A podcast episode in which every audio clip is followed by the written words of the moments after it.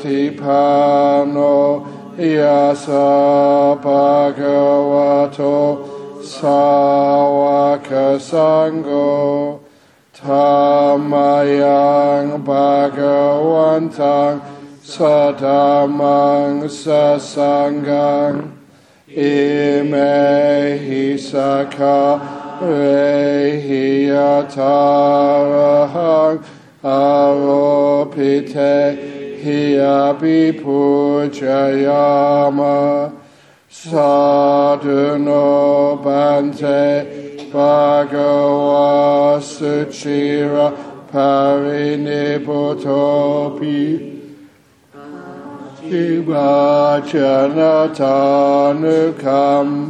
शिवचनतानुकम्पमानसा इमे सखावे ดุกัตพานาคารบุเจพาธิการหาตุอามหาคักติขาวทังเฮทายสุขายะอาลหังสัมมาสัมพุทโธปะกวาอุดักปะกวันทัง अभी वारेमी Suakato Bhagavata Dhammo Dhammang Namasami Supatipano Bhagavato Sawaka Sangho Sangang Namami. Namo Tassa Bhagavato Arahato Sama Sambuddhasa Namo Tassa Bhagavato Arahato Sama Sambuddhasa Namo tassa bhagavato arahato samma sambuddhassa iti piso bhagava arahang samma sambuddho Vija charana sampanno sugato lokavidu anuttaro purissa dhamma savati sata deva manu sanang buddho bhagava tamahang bhagavantang api pujayami tamahang bhagavantang Sirasa Namami Suakato Bhagavata Dhammo Sanditiko Akaliko Ehipasiko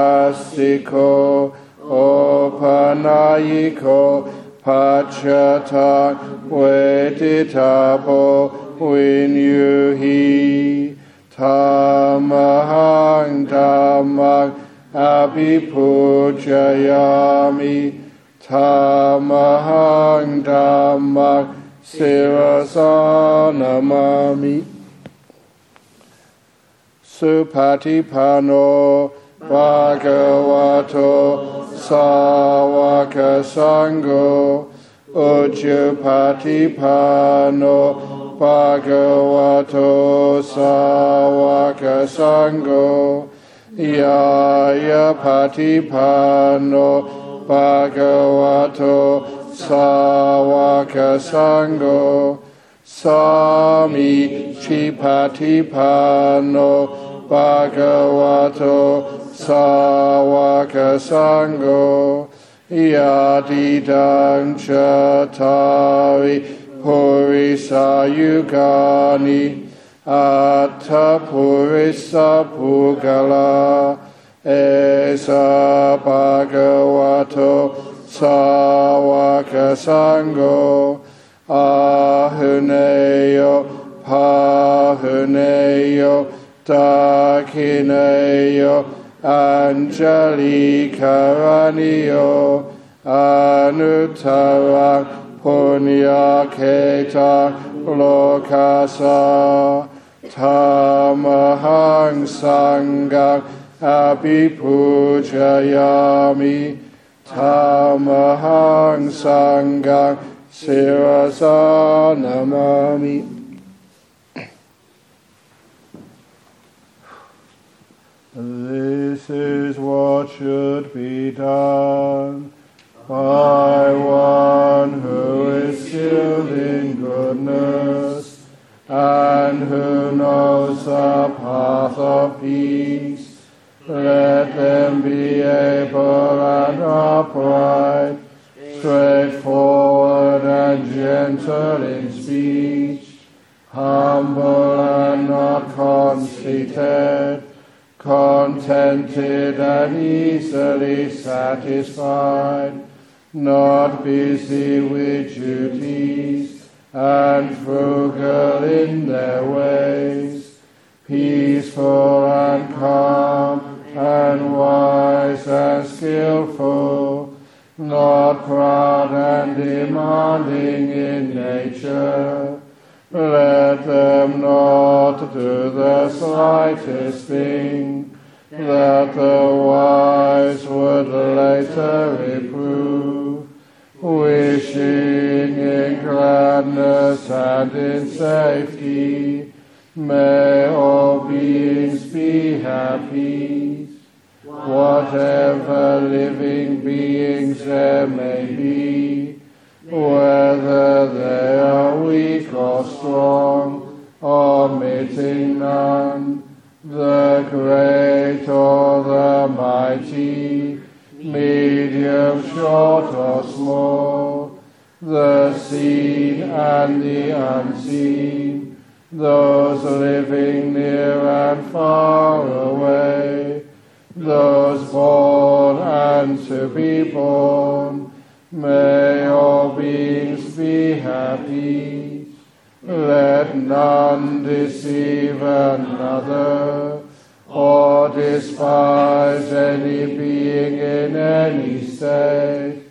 Let none through anger or ill will wish harm upon another, even as a mother protects with her life her child, her only child. So with a boundless heart should one cherish all living beings, radiating kindness over the entire world, spreading upwards to the skies and downwards to the depths, outwards and unbounded, freed from hatred and ill will, whether standing or walking, seated or lying down, freed from drowsiness. One should sustain this recollection this is said to be the sublime abiding by not holding to false views, the pure-hearted one, having clarity of vision, being free from all sense desires, is not born again into this world. Sadhu, sadhu, sadhu.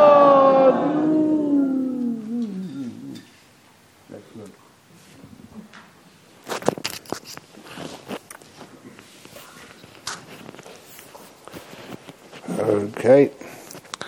The questions are coming. We've got some yesterday questions too. Here we go. Yesterday questions and today questions. Not much? That's, yes, quite good.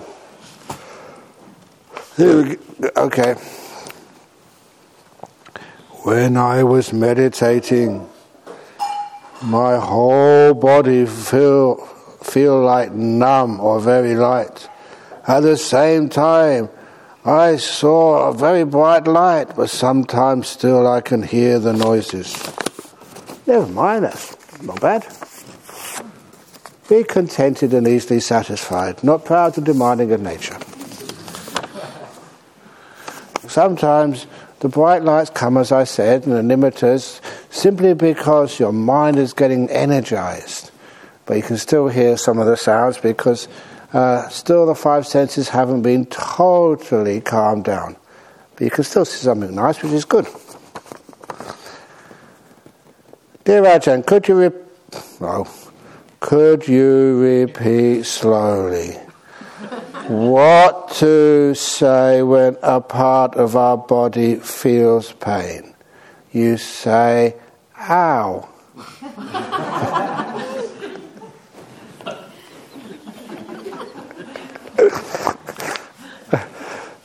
no, don't say anything at all. And just see if you can just let it go. However, if it's very heavy pain, then try and maybe move a little bit and then carry on meditating. What, right? What to say when we sit down and we start meditating? Say nothing. And by that I don't mean sit down and say nothing, nothing, nothing. but what you can do when you start to sit down to meditation, you can do what I keep on saying program your mindfulness. If there's one, ob- uh, one obstacle which keeps coming up, like excitement or um, sloth and torpor or fear or whatever comes up, just choose the one which is the most uh, problematic for you and you say that when I start to get excited, then I will not. I will, I will just relax. When excitement comes, also when the light comes, I won't get excited. When the light comes, I won't get excited. When the light comes, I won't get excited. Easy. But you keep it simple in your own words, repeat it three times, pay as much uh, as much attention as you possibly can, and then it works. Or you can say that uh, tomorrow, the last day of the retreat, only $50 or $100 notes, no coins, no fives, no tens, no twenties. I'm just messing around. What is your view, or what do you know about Vajrayana and how it links to the historical origins of the Buddha? It came much later. Remember, Vajrayana just came into Tibet about the 12th and, about the 12th century or 13th century, around that time, of this uh, this era. So it's a more of a modern addition. But nevertheless, and there's so many different types of Vajrayana traditions. And that's one of the problems there that uh, recently the poor people over in uh, Dhammasara, sorry, not Dhammasara, over in Dhammaloka, that uh, there was a Vajrayana group, I won't say who, but they wanted to hire the hall for a couple of days, and they said, well, there's a monk there, but the monk had a consort. I said, well, what is this monk with a consort? And they called him a monk, but he's not really a monk. It's the same when I first went, one of the places I first went to as a layman to do some meditation. It was a place called Samye Ling in Scotland. It was the same place which uh, Chogyam Trungpa started. But then he went over to the United States and he left this place in the charge of this Akong Rinpoche. And when I first went there, he looked quite impressive. He had a, a nice robe on, a bald head and you know, sort of gave a little bit of a, instructions and talk. But then I was really surprised because at 5 pm he changed back into a suit, got into his mini car, and went off to the nearest um, town uh, where his wife lived. He was literally was a nine to five um, teacher, five days a week. And I thought you shouldn't really call those monks, call them priests if you like, but that's in that tradition. That's what they had. Priests are not real real monks. If you're a monk, you have to be celibate. Same was a nun, celibate. But you've got to be, okay, here comes this stupid joke. This is my father told me this. I remember when he told it to me. he said, What fun does a monk have?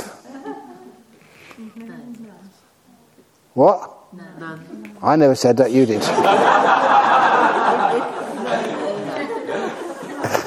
That's totally not true. We have much better fun than, well, shall I say that? Anyway, we all have lots of fun without any, um, any breaking any rules. But that's why sometimes it gets a bit complicated. People don't know who's what and what rules you're supposed to take and what rules you're not supposed to keep. And that causes a lot of difficulty for people. So if you're a monk, you know, you're a monk. If you're a nun, you're a nun. And the nice thing with Buddhism is uh, real Buddhism that that celibacy, if you feel like you know you don't want to be celibate anymore, then you leave being a monk, you leave being a nun, and you know there's no shame in that. You gave it a really good try, and you know you lived many years as a as a monk. I'm talking about someone like an Ajahn Jagaro. You know he did a lot of good, and then he wasn't hiding anything, and then when he eventually disrobed you know, he carried on doing some teaching, but, you know, he got married. I don't think he will mind me saying this, but the first lady he married was a Thai lady. She was very wealthy. And, you know, she was a, a doctor in the emergency ward in a big hospital over in Chicago. And so after about 10 years, the relationship fell apart. He didn't have a job at all, really, just a bit of a, a cleaning and maintenance job, that's all. And so she was the breadwinner. But when they got divorced, what happens? They split the assets. so he really cleaned up. He got so much from that divorce, he didn't really need to work afterwards. So he said he still had some good karma there. anyway, I won't go further without getting into trouble.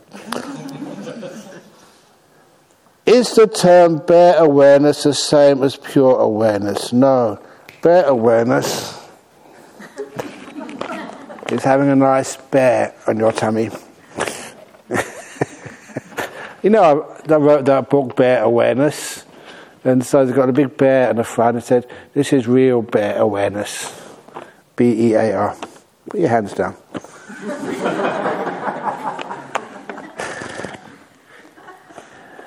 but people like to have this idea of like kind of pure awareness is it the same as Sampajanya referred to in the Satipatthana Sutta? No. The bare awareness is when your sati, your mindfulness, is free or mostly free from the five hindrances. And in the Satipatthana Sutta, for those who know that Satipatthana Sutta, it begins with Vinaya Loke Abhija Domanasang. Every of those four Satipatthanas, Vinaya Loke Abhija Domanasang.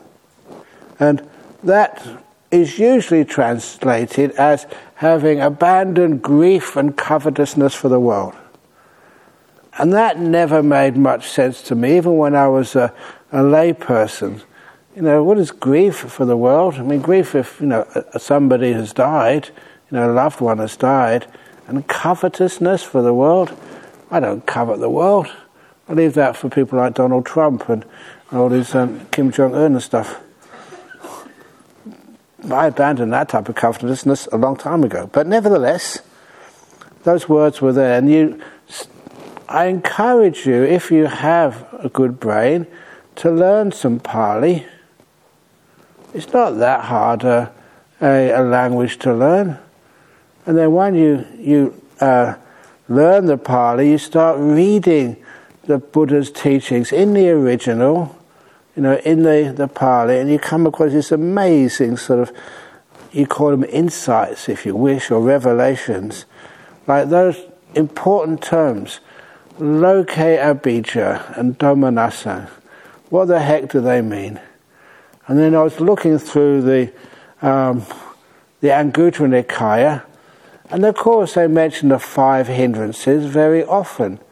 And the first hindrance, you know, it's usually called sensory desire, but it means desire for the five senses, is usually called kama chanda. That's the first hindrance. But not in the Anguttara. In the Anguttara, many, many times, the first hindrance is loke abhijja.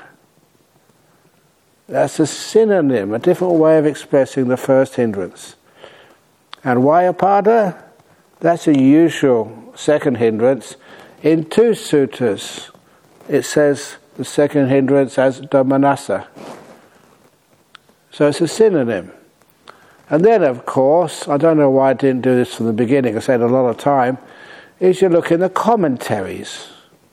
The commentaries is where, um, this was not the Buddha's word, but these senior monks, people like Buddhaghosa, would actually um, explain what these words mean.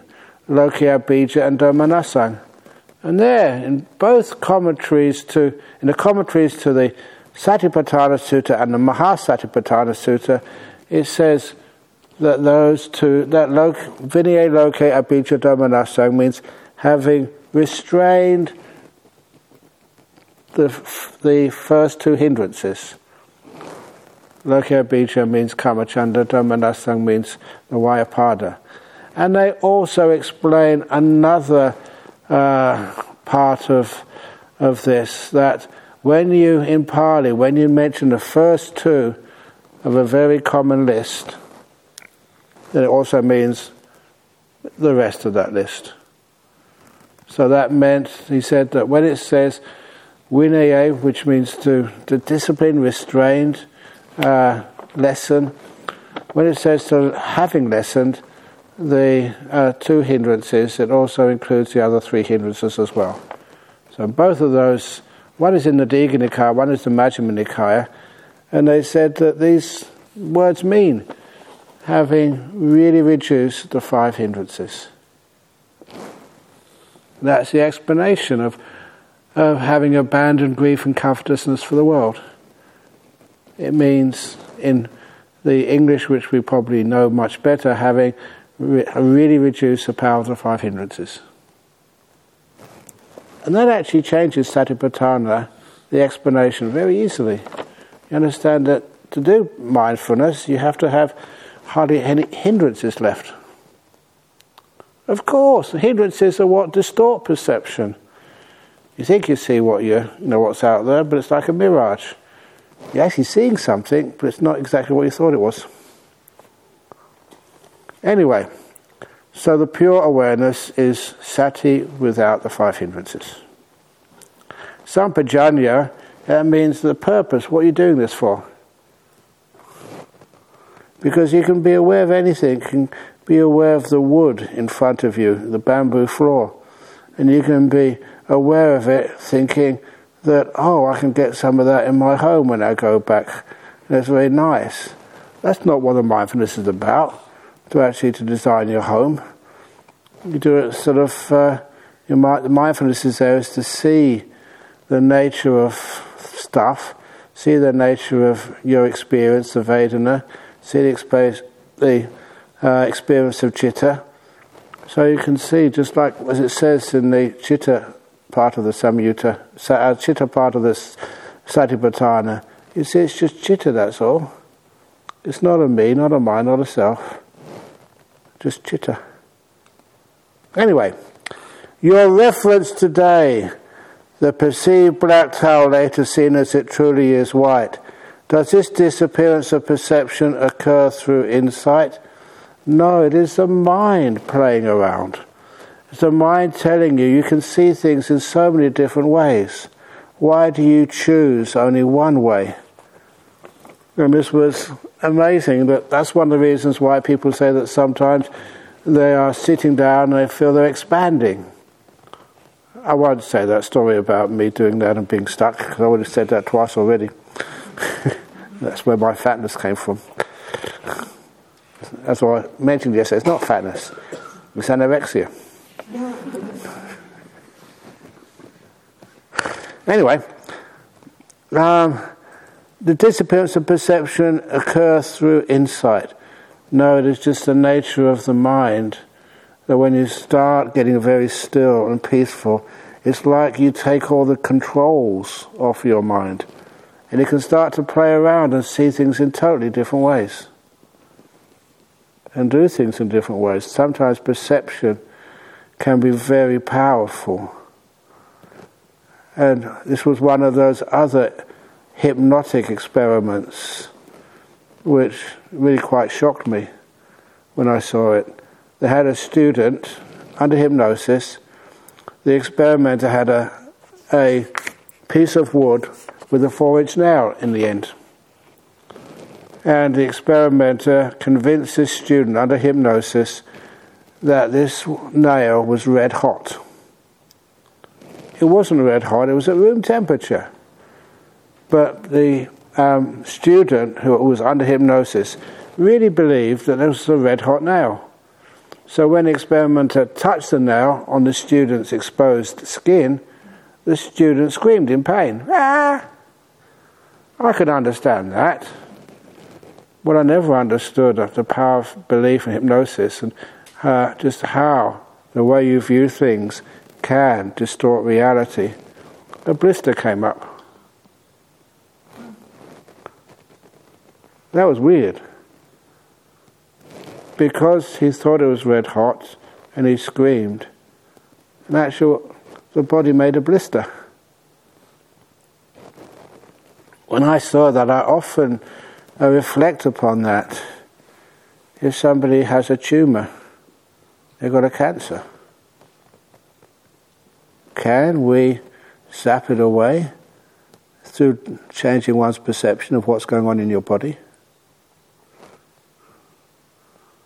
Yes, of course we can. Anyway,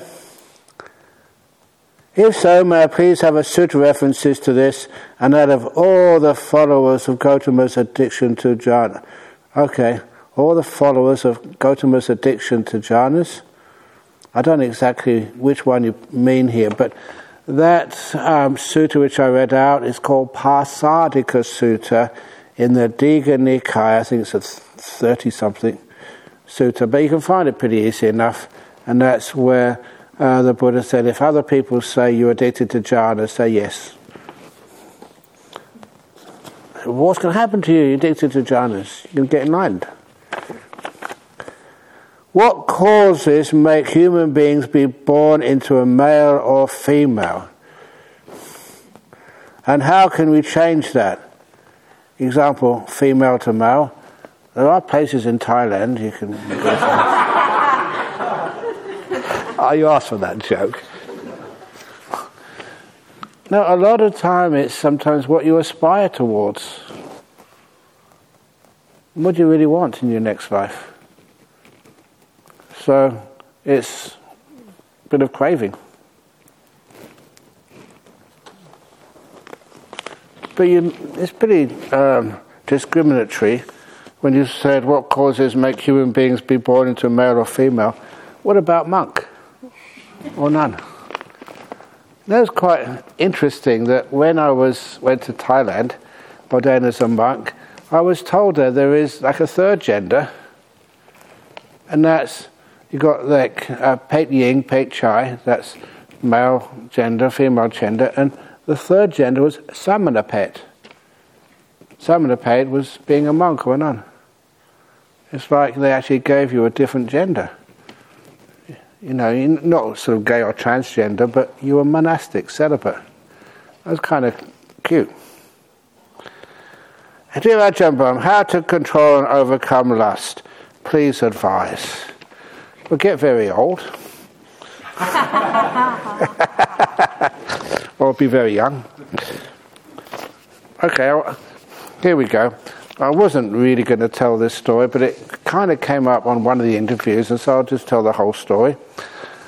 after five years as a monk, again, you could travel around wherever you wanted. Now, this time I was only 28, 28, 29. And so I, uh, for the six Rains retreat, yeah, I was 29, still a young man, fit and healthy and handsome.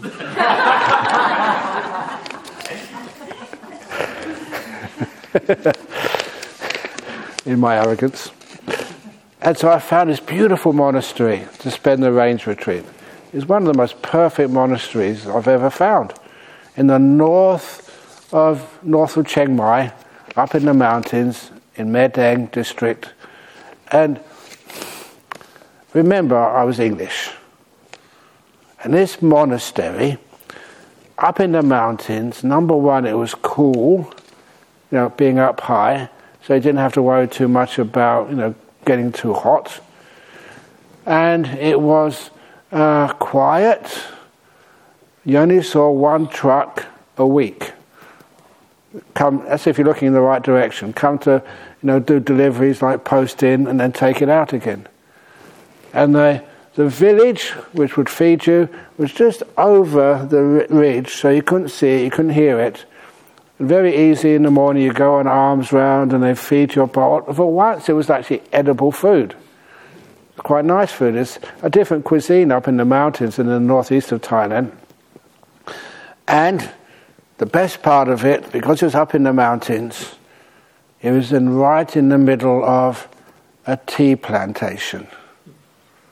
At that time, it was run by Raming Tea, the big tea plantation up there. So I had nice food, a very sort of um, cool environment, and I had all the tea I could drink. Not just that, they also they introduced me to that kombucha drink. I had a big bottle of that every afternoon. It was really paradise, and even better, a lovely cave. And I would go in that cave, a really big cave, after lunch and stay hours in there. I went till the afternoon usually. And that cave was where I got the story of what you do if you tread in a dog poo. Because right outside the entrance to the cave, it was a very deep cave, it obviously had lots of bats in it, there was a papaya tree. And that papayas were the sweetest and juiciest papayas I've ever eaten in my whole life. They were good, they were so delicious. And so whenever I would see the papayas ripen, I would actually tell one of the villagers, I can't take get that papaya for me. Say, have a look at that papaya over there. You know, it's just and give lots and lots of hints. I could do that. And he'd eat that papaya, and it really was just so delicious because it was made out of the bat poo. It was, it was bat poo just transformed into juicy papaya. So it was a perfect monastery, nothing to complain about. I was there by myself, and when I asked the lay people, why aren't there more monks coming up here? It's paradise. And they said, it's too quiet for them. And I, I thought that's weird, but I didn't argue. So anyway, I spent the whole rains retreat up there. And during the rains retreat, I started getting restless. And you know what I tried to do to overcome restlessness was try to sit down, come on, practice meditation properly, watch your breathing. But then all these restless thoughts would, would come in. And so I, it was a battle. I didn't have anybody else to talk to. That was the problem. I wouldn't tell the lay people who were feeding me what I was thinking about. we got more and more of what I say is unmonkish thoughts. I was only 28, 29. Started thinking of all those girlfriends. What if she's still available? No, stop it. and honestly, it was like that. It's like all day. And it was driving me crazy. And the more you try to stop those lustful thoughts, the more weird they got. And so after a while, I was saying, I don't want to think these thoughts. And so I bowed to the Buddha statue in the main hall. That's the only thing to th- talk to. And I just said, please help. And an idea came up, and like an insight. Let's do a deal. I was a Westerner. That's what Westerners used to do, do deals. And my deal was I would watch my breath most of the day, but from 3 p.m. to 4 p.m. every afternoon, if I wanted to think any unmonkish thought, I would let myself think those unmonkish thoughts. 3 to 4 p.m., please excuse me, this is my sexy time. I'm being honest with you. And so I was, the rest of the time, mind you, behave. If you want to think like that, you have 3 to 4 p.m., off you go, but the rest of the time, behave. I thought that was fair enough. But then, when it got to 3 p.m., I was really tired still. It didn't work as I thought it would. It was still very hard to keep my mind on my breathing. But 3 p.m. to 4 p.m., okay, I'm going to keep the other side of the bargain. I put my feet out, leant against the wall, and I said, okay, whatever thought you want to think, you can. I'm not going to stop you. Go for it. And then the next hour, this is no exaggeration, I watched every breath without missing one. and it was weird. How could that happen? You know, when I wasn't trying to restrain the mind, the mind behaved. And then I realized just what where restlessness comes from. You feed it. When you try to stop it, you give it more energy. It is like an anger eating monster. Get out of here. You don't belong in my mind. I want to be a monk. And the more I tried to uh, stop those thoughts, the more power they had. And as soon as I said, okay, whatever you want to do, I was so kind and friendly to my mind. Mine didn't want to go anywhere. And I just watched those breaths with so much ease. That was weird, but that's really true. And once you can see those sorts of experiences, you have great insight into where these things like lust and sort of uh, think thoughts of revenge and other stuff come from. Dear Ajahn, what is life? What is the reason for life in this universe? If I tell you, there'd be not much point you meditating here. So you find out for yourself. What is life? Life is basically the result of craving. You want something, and this is where it, where, where it results. What is the reason for life in this universe? It's the result of you wanting things. If we don't want things, things become so still. Life stops. Does rebirth happen instantly or is there an in between state? Yes and yes. You get reborn instantly into the in between state. Please ignore this if this is a silly question. Why didn't you put that at the beginning of the question? no, it's okay. There's no such thing as a silly question. I've got to be very firm on that one, because otherwise you are just um, not respecting people's courage to ask questions, and you know you try and uh, answer it as best you possibly can. If you do ask a silly question, you may think it's silly, but sometimes it's some of the best questions you could possibly get. Dear Ajahn, how do I become aware of my ego? By reading your question and remembering that right in the middle of it is this I. How do I become aware of my ego? It's already there. But what about this ego? It's they always say that the sense of ego can be compared to an onion. You know the onions you cook your food with? And that's a simile, an onion. Because when you start to use an onion, it makes you cry. It's got a lot of suffering in it. But more than that, look at the word onion, O N I O N. It goes on and on with an I in the middle.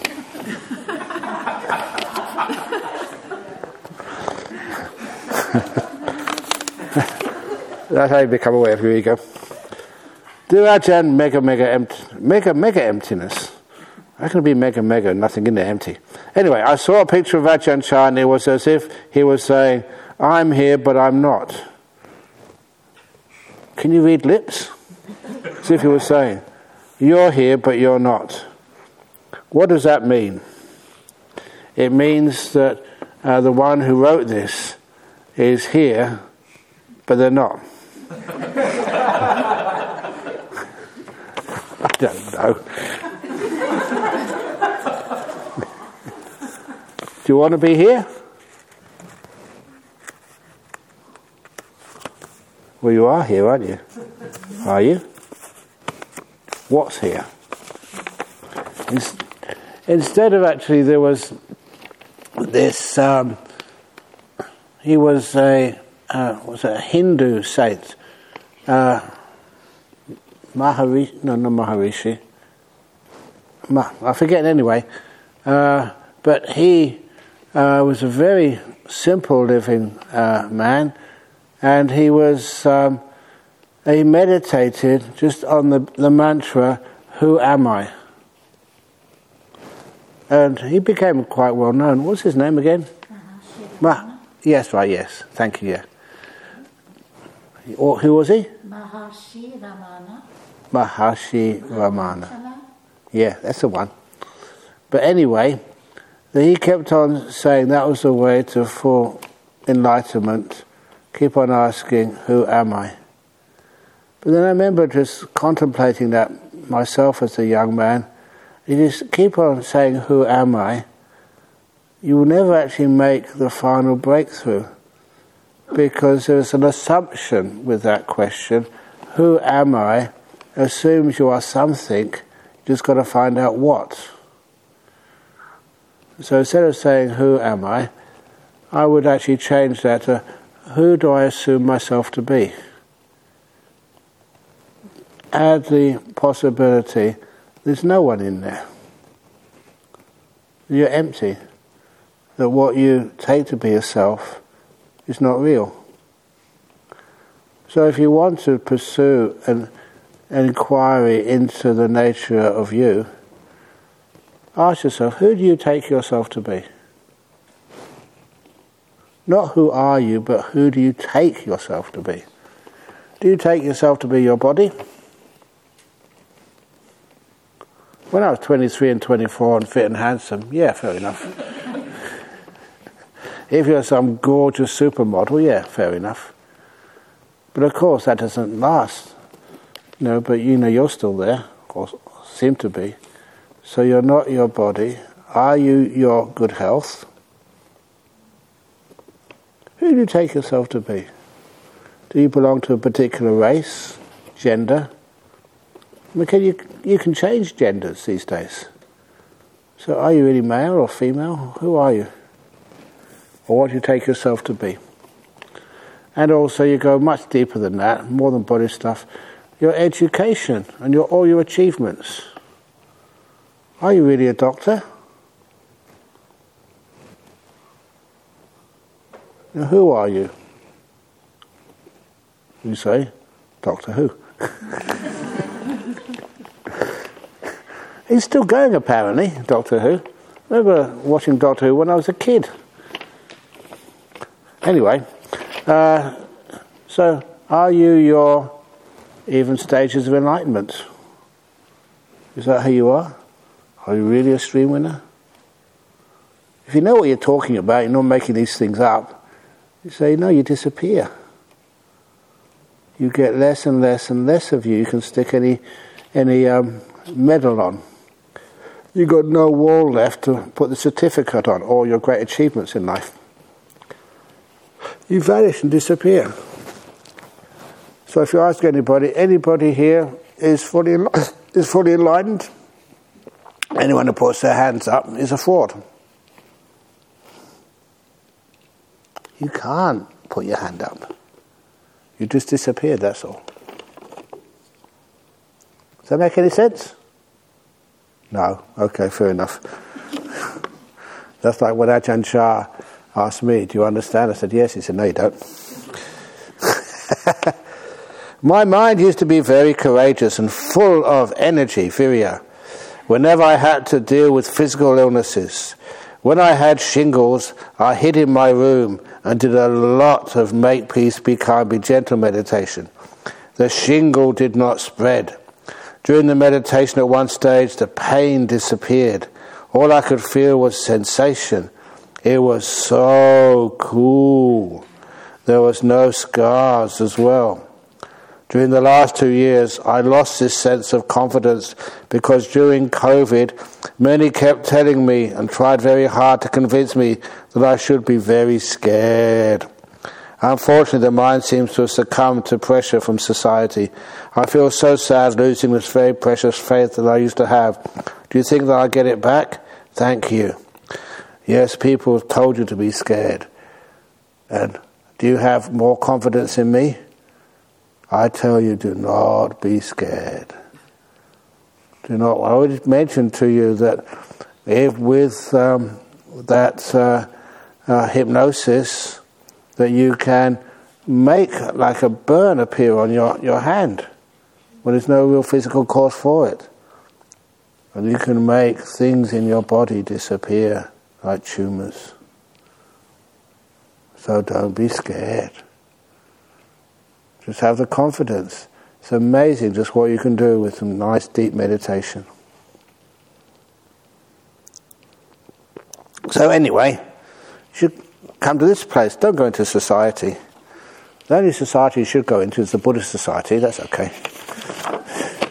but not the other society. Anyway, dear Ajahn Brahm, if I am good enough, how can I improve? That's the point. You can't. Who tells you you have to improve? That's abusive. You tell you're not good enough. So refuse to improve.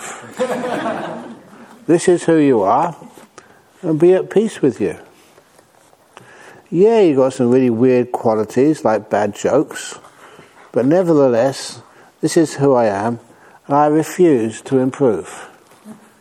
As you all know, I've come on this retreat, or these type of retreats many times. I haven't improved. The jokes are the same. Maybe I got a bit fatter. I know that's a kind of improvement, but there is something really important in that st- this statement. Is why do we always want to improve? Who tells us that we have to improve? And there comes a time, you know, in your life you get older and sicker, you can't improve. You're on the way down. And I notice, you know, after uh, my 70th birthday, that you know, as you get older and older, you, you, know, you know you're going downhill. And as you go downhill, you pick up speed. it gets faster and faster there's one good good angle of that is the more birthdays you have, this is actually science. The more birthdays you have, the longer you live.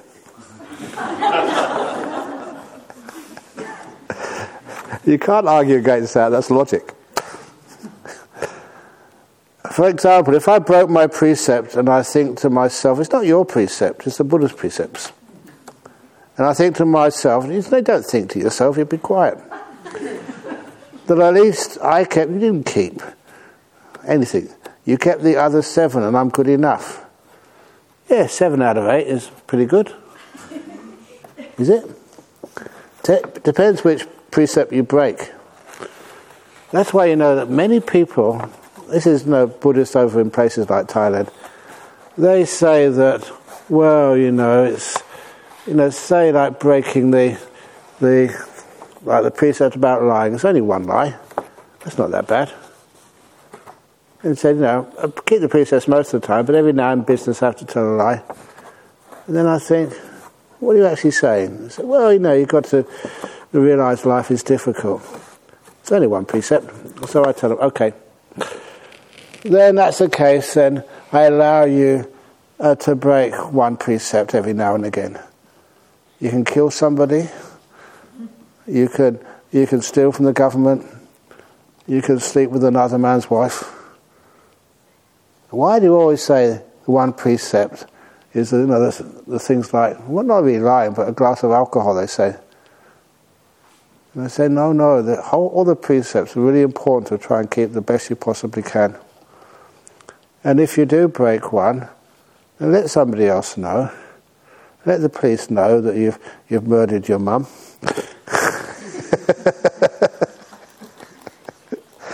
no, you would never do that. But in other words, admit what you've done and just let people know. No punish yourself, but just learn how to do better next time. But with the precept, it's nice to let people know what you've done. That's one of the reasons why there was that story of this Sri Lankan girl who came to see me. She was about 17. And you know, she's one of these girls who had actually grown up uh, you know, with the monks in the temple in the sense that her parents would bring her every day. Oh, not every day, but every weekend. So they got to know us and they got to trust the monks. So when she came up to me and said, Ajahn Brahm, can I speak to you? I'm in big trouble. And I asked her, you know, what is that trouble? And she said that she was pregnant. You know, she had slept with her boyfriend and now she was pregnant. And of course I said straight away, have you told your mum and dad? She said, no, that's why I've come to you. That's what I'm going to ask you to do. and I was you know, a little bit surprised, but I, funnily, I was actually quite touched that she trusted me so much and I could be of service to her. But more than that, I said, well, why, why don't you tell your mum and dad? She said, they'd kill me if I, when I told them. I need you to do that for me. And that really shocked me. You parents, why are you, your children so frightened to tell you when they're in big trouble? Sometimes your kid may have gone into trouble with drugs. Can they come up to you and say, Daddy, I'm in big trouble, I've been caught with drugs by the police? Or are they too afraid to say that? At a time when your children, they've made a mistake, when they need you the most, they're too afraid to share the information with you. Which is one of the reasons when you do express your love and your sense of care to the people in your family, please let your children know, son, daughter, the door of my heart is open to you no matter what you do. You can tell me anything, especially as long as you tell me the truth. I will not scold you. You make mistakes, but I'm your mum, I'm your dad. I'm here to help you when you do make mistakes. So come and tell me. I don't approve of the mistakes, but it's nice you come and tell me so I can be of service and help you. That's what mum and dad does. And I think it's just very frightening when a child is so afraid of their parents, they won't tell what they got up to. But anyway, that's with some of the precepts. I am good enough. You will make mistakes. That's why when the precepts for monks and nuns, when we break a precept, what do we do? We have to go and tell another monk or nun, this is what we did. And then once you've told the other monk or nun what you did, then they say, be more restrained in the future. And that's all you do, because acknowledging to somebody else you've made a mistake, then you can actually do something about it. I suppose, you know, just to make this example more real, I suppose I should tell you when I made big mistakes. This was many years ago here in uh, Perth there are many of these Thai monks are being found out, you know, people like Ajahn Yantra and others, being found out with, with girlfriends and mistresses. So I thought, you know, it's good to be honest. So on a Friday night talk, you know, with a full house of people listening, I put my head down and I said, um, it's probably a good idea that I confess some of my faults. And I said many years ago, I said, I spent some of the happiest hours of my life in the loving arms of another man's wife. We kissed, we hugged, we loved each other. And she was another man's wife.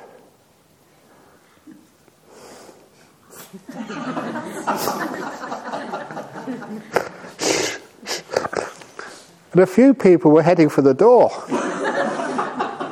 Until I said, Here, there was another man's wife, that was my mum. when I was still a lay person.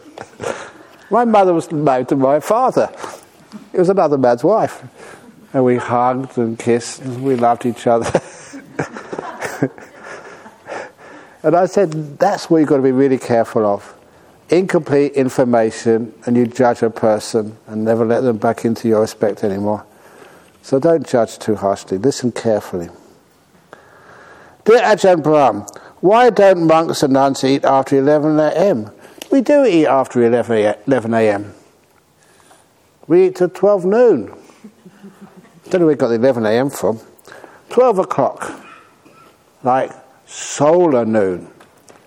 And it's very convenient whenever we go to Malaysia uh, or to Singapore, because solar noon is the, the time we have to stop eating.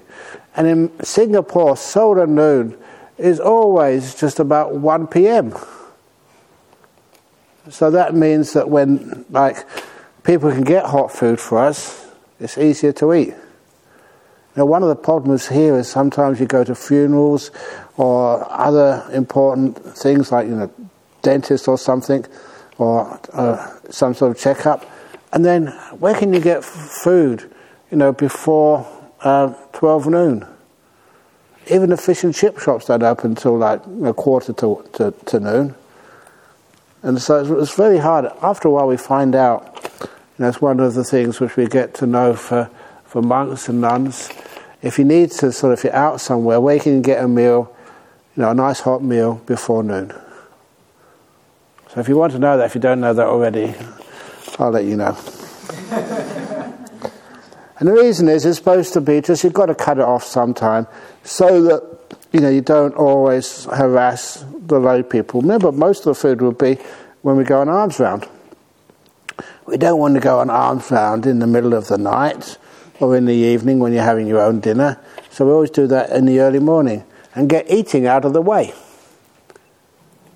You've got enough food, like fill up the car before the long journey. We fill up our cars just in the early morning, and that's enough for the day. It's much more convenient one meal a day. And why specifically cheese, chocolate, and lollies for supper? that one is a difficult question because monks argue so much about a lot of it is because it was not specifically prohibited by the Buddha. If it's not prohibited, then it's allowed. I don't want to ask them more, but you don't have to eat that in the evening. If you don't feel hungry, then don't eat it. It's just a little bit of an allowance in case you need something extra. To my understanding, even if we attain the fourth stage of jhana, we'll become born again. At what stage will we be giving up self? That the jhana is not sufficient to become enlightened but it's necessary to become enlightened. Without the jhana, you don't get enlightened. Just with the jhana, it's not enough. You need one other ingredient. Just like if you want to find the treasure in the jungle, you need the map and you also need the flashlight. If you've got the map and the flashlight, it's a good chance you can find the treasure with one not the other. Actually, not the jungle, but in a cave. So the, the flashlight is the jhana, and the map is the Dhamma, you know, taught by an enlightened one. So if you've got those two, you've got the flashlight and the, the map, then you'll find enlightenment. So if you attain the fourth stage of jhana, uh, you'll not necessarily be born again, but you haven't become enlightened yet, if you've got the fourth stage and you've heard the Dharma from an enlightened one, there's a very, very good chance that you'll find uh, the true enlightenment. This is verse 372 of the Dhammapada. Nati jananga panyasa panya natya jayato yam hi janang cha panya cha sawe nibbana santike. There's no jhana without wisdom. There's no wisdom without jhana. But the one who has both jhana and wisdom, you are in the presence of nibbana. It's one of my favourite sayings. Dear Ajahn Brahm, does Anapanasati fulfill all the elements of Satipatthana? The answer is yes, if you do it properly. Not just being aware of the breath, but just all those 16 stages fulfills the four Satipatthanas. That's in the Anapanasati Sutta. You can go and read it for yourself because it's getting late. Why there's not much stories about other Buddhas before Siddhartha Gautama? I think because many of those other Buddhas got a few stories about Kassapa, but some of the other ones is too long ago. That's one of the reasons. Because they didn't have many books then. Maybe all the books, they just all disappeared now. The libraries have closed after many thousands of years. One interesting thing, though, that you know, there has been you know, many, many great libraries in the world, and one of the biggest of those libraries was at Nalanda. You know, there's a big Buddhist library there. And at, in, I think the 12th, uh, 12th century, our era, that it was invaded by the Muslims and totally sacked. All the books were burnt. And there's lots of cases like that. There's the Library of Alexandria, and that was also just burnt to shreds. Because sometimes, you know, with knowledge, there's power. And if you have too much knowledge, sometimes the other, uh, usually secular forces, will destroy those books, burn them. Just like in the Hitler's Third Reich, burning all the books. Because books, knowledge means power. And dictatorships just want to keep the power to themselves. So a lot of times over the years, the books and stories disappear. That makes sense? Okay. Full of metta, Dear Ajahn, full of metta and happiness before meditation equals blissful meditation, but lots of happiness and energy afterwards. But not mindful, peaceful energy, almost buzzing. When more low energy before meditation, less happy, lots of letting go, peaceful meditation, lots of peace and mindfulness afterwards. What is going on here, please? Find a balance. I don't know. You've got full of metta and happiness before meditation, you have a blissful meditation, lots of happiness, great, and energy afterwards. But not mindful, peaceful energy, almost buzzing. What's wrong with buzzing? Sometimes it may be you don't know how to use that energy. Sometimes it's like in powerful meditation, it's like having a Ferrari car. Now, many young men think, oh, a Ferrari car, that would be cool. They're not able to drive it, it's just too powerful for them. Maybe that you're having some strong meditation, but you'd have to learn more about how to drive your very powerful mind. Does that make any sense? Okay, I'll quit when I'm ahead.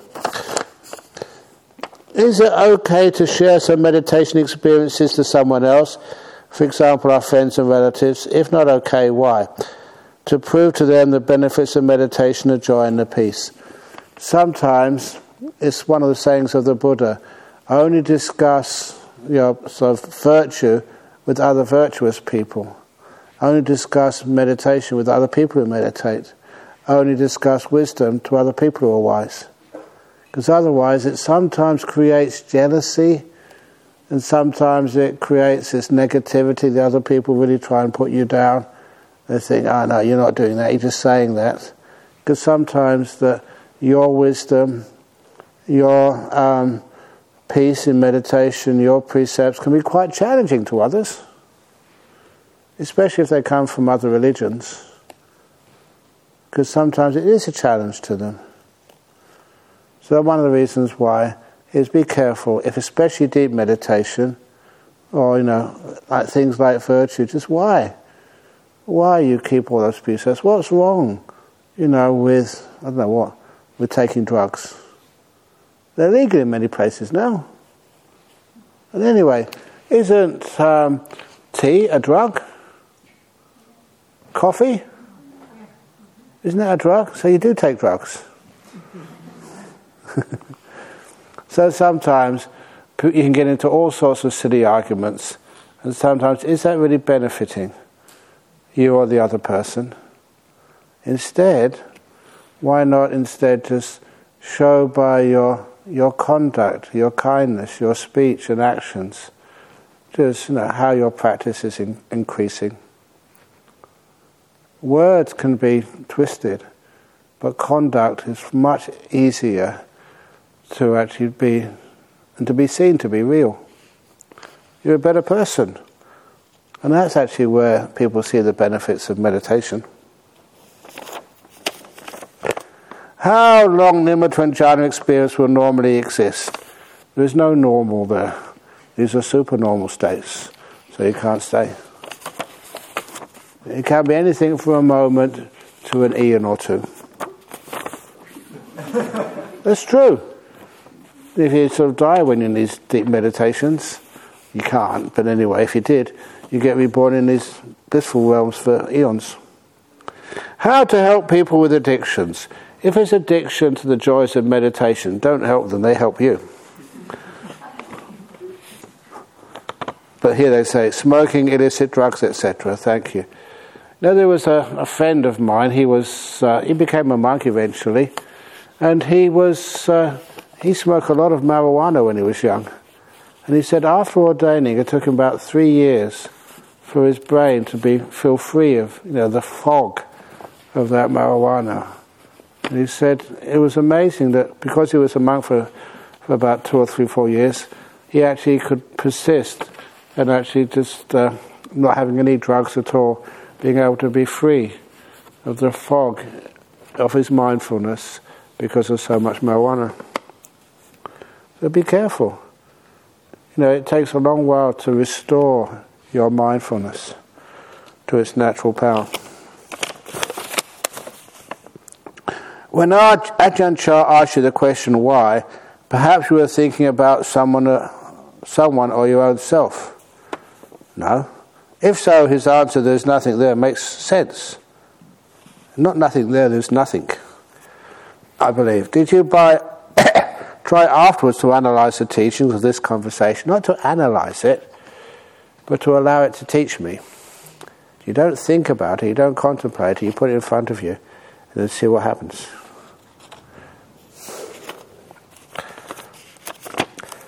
Dear Ajahn Brahm, any meditation to prepare and get ready to welcome when death comes, please advise. Yeah, let go. I mean, that's a, very important thing. If you don't let go, what happens? You're about to die and you're saying, all these jobs you still have to do. And you never get everything ready. Doesn't matter how much you prepare, there's always something else you have to do which is one of the reasons why that when death comes, when the grim reaper knocks on your door this evening, oh, also not this evening, on Monday. what's happening on Monday? Halloween. Halloween, yes. When death comes on Monday night, Halloween, make sure you got a lolly for them that's a trick or treat, isn't it? no. The, the, real death just is part of life, and it's your body dies. The mind continues on, but then it goes and gets another body afterwards. So just understand this is an important part of life. No need to be upset about it. How many of you are going to die?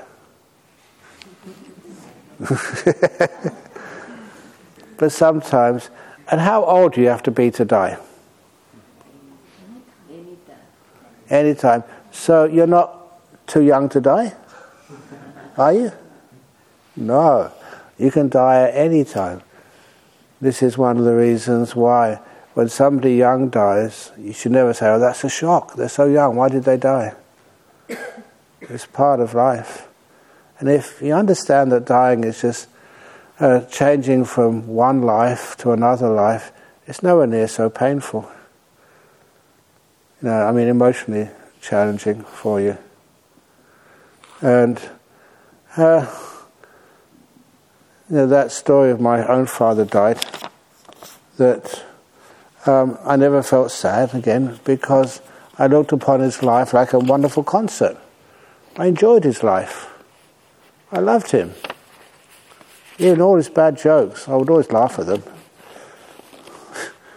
and after he passed away, it was like the end of a concert.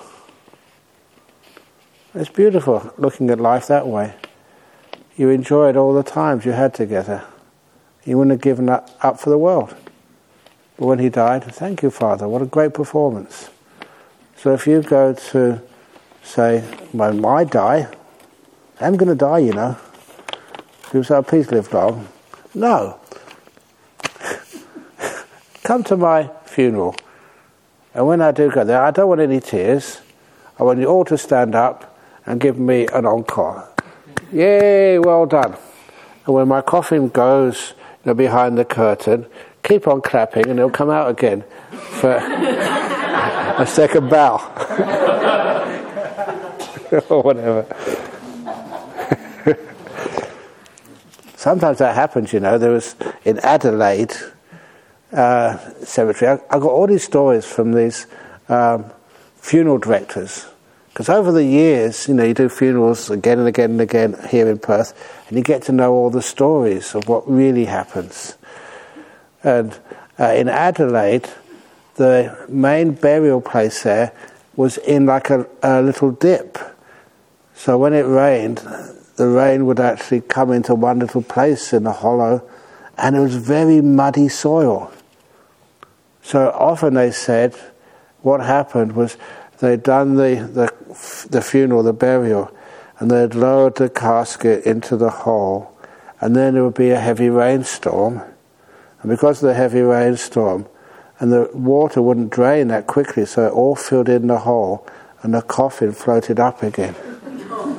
Ooh. Or over in the open cremations in Thailand, I've seen this many times, that when they uh, cremate somebody, they always put them on their side in the coffin, never on their back.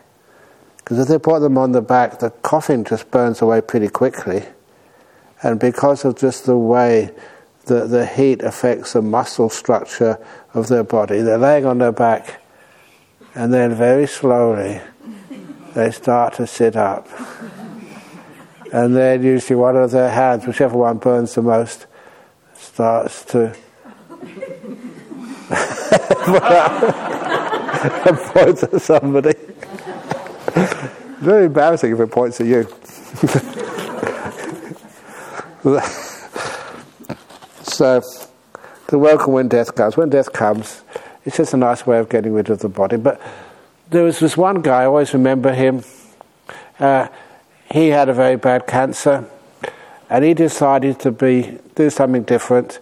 He decided to have his funeral before he died. Why not? Because if you notice at funerals, people say all these wonderful words about you, and all these nice eulogies, and and so you miss out on those. You don't know what they're saying because you're dead at the time. So he said, I want to hear those eulogies. And so he had it a couple of days before he's due to die. But also, he said, he can see actually what, who says the best eulogies and who doesn't attend the funeral because, you know, for one reason or another, they don't think they're important enough to attend, they're too busy doing other things. And then in the last two days, he can amend his will. Why not? I know you can't take it with you, they always say, your worldly wealth, but there was this lawyer who figured out how to take his worldly wealth with him.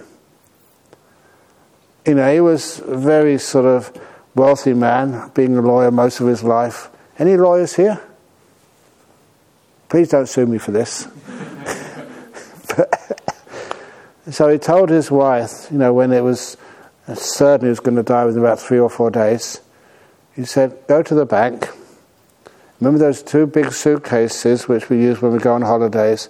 Get the two biggest suitcases, take them to the bank, and fill them up with $100 notes. There's plenty in the bank, so I want both suitcases filled with millions of dollars. And I want you to, my, where I'm sitting in my bed, where I'm laying down in my bedroom, go into the attic above and put those two suitcases directly above my bed, you know, just above, you know, where my arms are. So when I die and I float up, I can grab those two suitcases and carry them with me into heaven. now, she'd, she'd argued with him for most of his life, but he said, I'm not going to argue with him now. So that's what she did. She went to the bank, she got the permission, got all the, the, the money out, and put them above his bed in the correct positions. And of course, he died. And a couple of days after he died, when the funeral was finished, that you know, she checked up on those two suitcases. They were still there.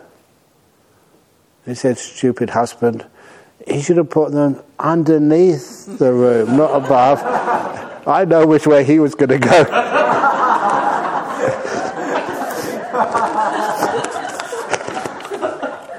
Anyway. Okay. This is same old question over here. Why monks, nuns are allowed to have cheese and dark chocolate in the evening? What other food is allowed or drinks? Oh, so much variations of and everything. So just whatever's on offer, just take that. I spend day, not hours, days arguing about these things. So anyway, the last question: Can Buddhist ideas and knowledge of the mind live along neuroscience? Yes. The brain cannot be used to explain all the facets of human knowledge and capacity. However, there are neurocorrelatives of many emotions, such as joy and happiness. How do these kindly coexist with the mind? Neuroscience is great, but you have to expand your boundaries of neuroscience to understand that everything cannot be fully explained just by what happens in your brain. Remember, I was a theoretical physicist, and part of that is quantum physics. And in quantum physics, the way we understand reality is very different than most normal people uh, understand their reality and it's best explained. Any physicist here, theoretical physicist?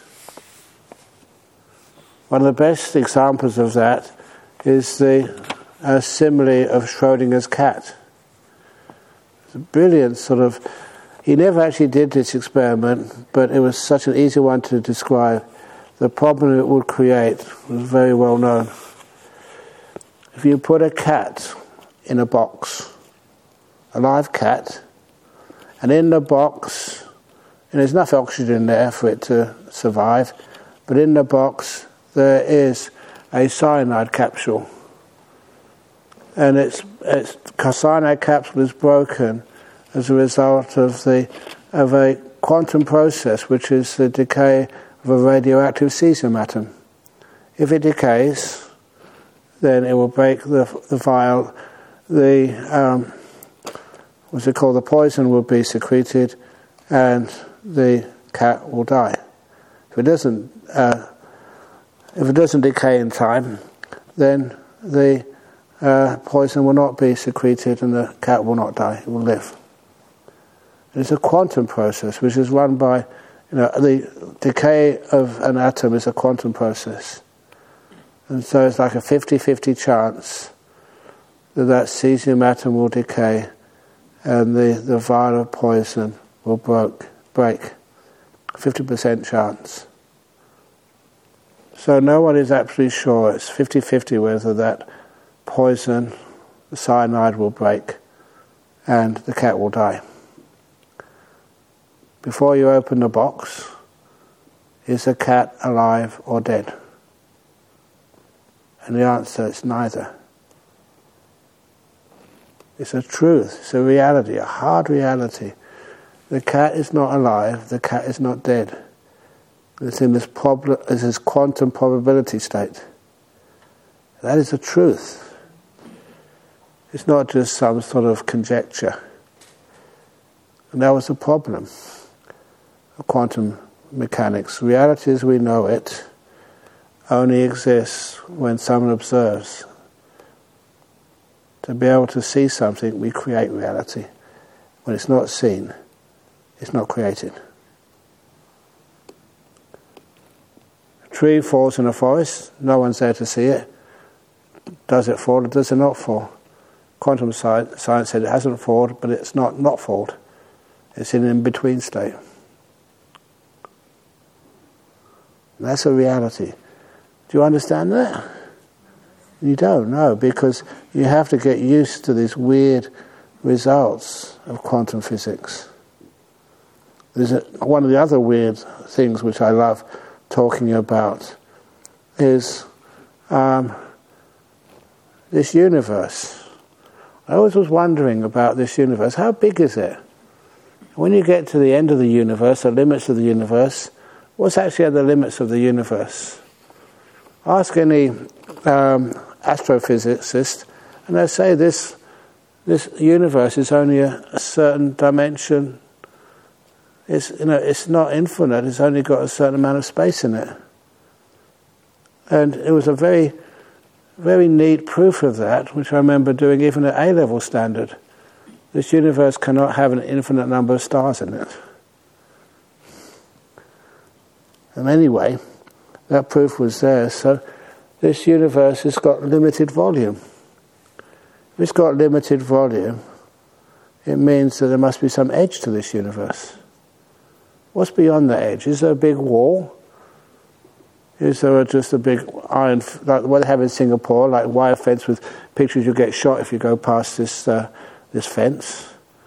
I remember just fantasizing about that, you know, in the bus to school in the morning, and then realizing that you don't have to have an edge to things with limited space. And the answer was, of course, planet Earth. Planet Earth has got limited area. It's got no edge to it. If you keep going from here in any direction, you know, you won't come across any you know, real walls, no edge to this planet Earth. You come straight back where you started from. Planet Earth is curved, so it's got limited space, but no edge to it. And the same with space. It's got only a finite volume, but no edge to it. That's known, it's called curved space. And now you go to the next level time. I always wondered, how can there be a beginning of time? Makes no sense to me. Because there's a beginning of time, what was before the beginning? It can't be anything before the beginning because it's the beginning. So how did it start? What caused it?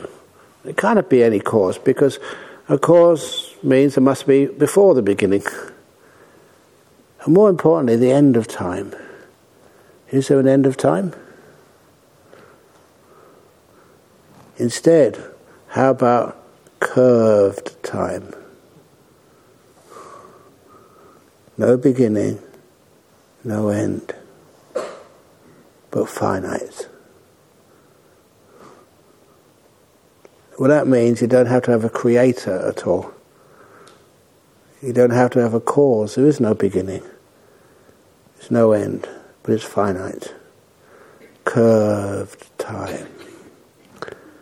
And because I know that's a truth, curved time, I was just looking at the clock, hasn't curved back again yet. it's actually 9.15. so I think I'd better finish off. Uh, so actually with neuroscience, what Buddhism and meditation does it allows you to see things in a totally different way. You're not contracted to see things always in the same way, the way you're taught. Can see things in other ways. That's why, you know, sometimes I really rail against a scientist. You cannot dismiss evidence just because it doesn't fit. Any re- result of any experiment which you do, you have to take into account. If it's a real result, you have to fit that in there somewhere. But unfortunately, in much of modern science, and I say this with knowledge, in much of modern science, it's rejected. That person who uh, saw that boy with no brain, I remember asking some neuroscientists over in Sydney, what happened to that?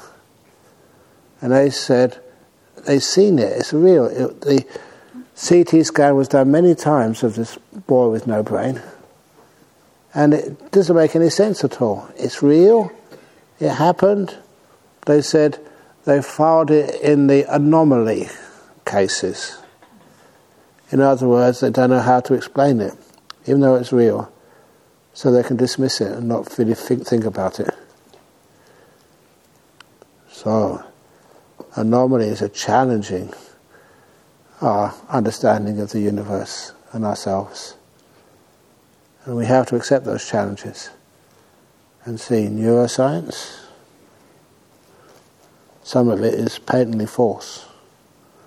But there's too many reputations, too many grants at stake that no one will dare challenge it. Too many people will be out of a job. And if I don't finish quickly, I'll be out of a job too. okay. Sadhu, sadhu, sadhu. Okay. There's a couple of things I get quite passionate about, and that type of science really gets me going.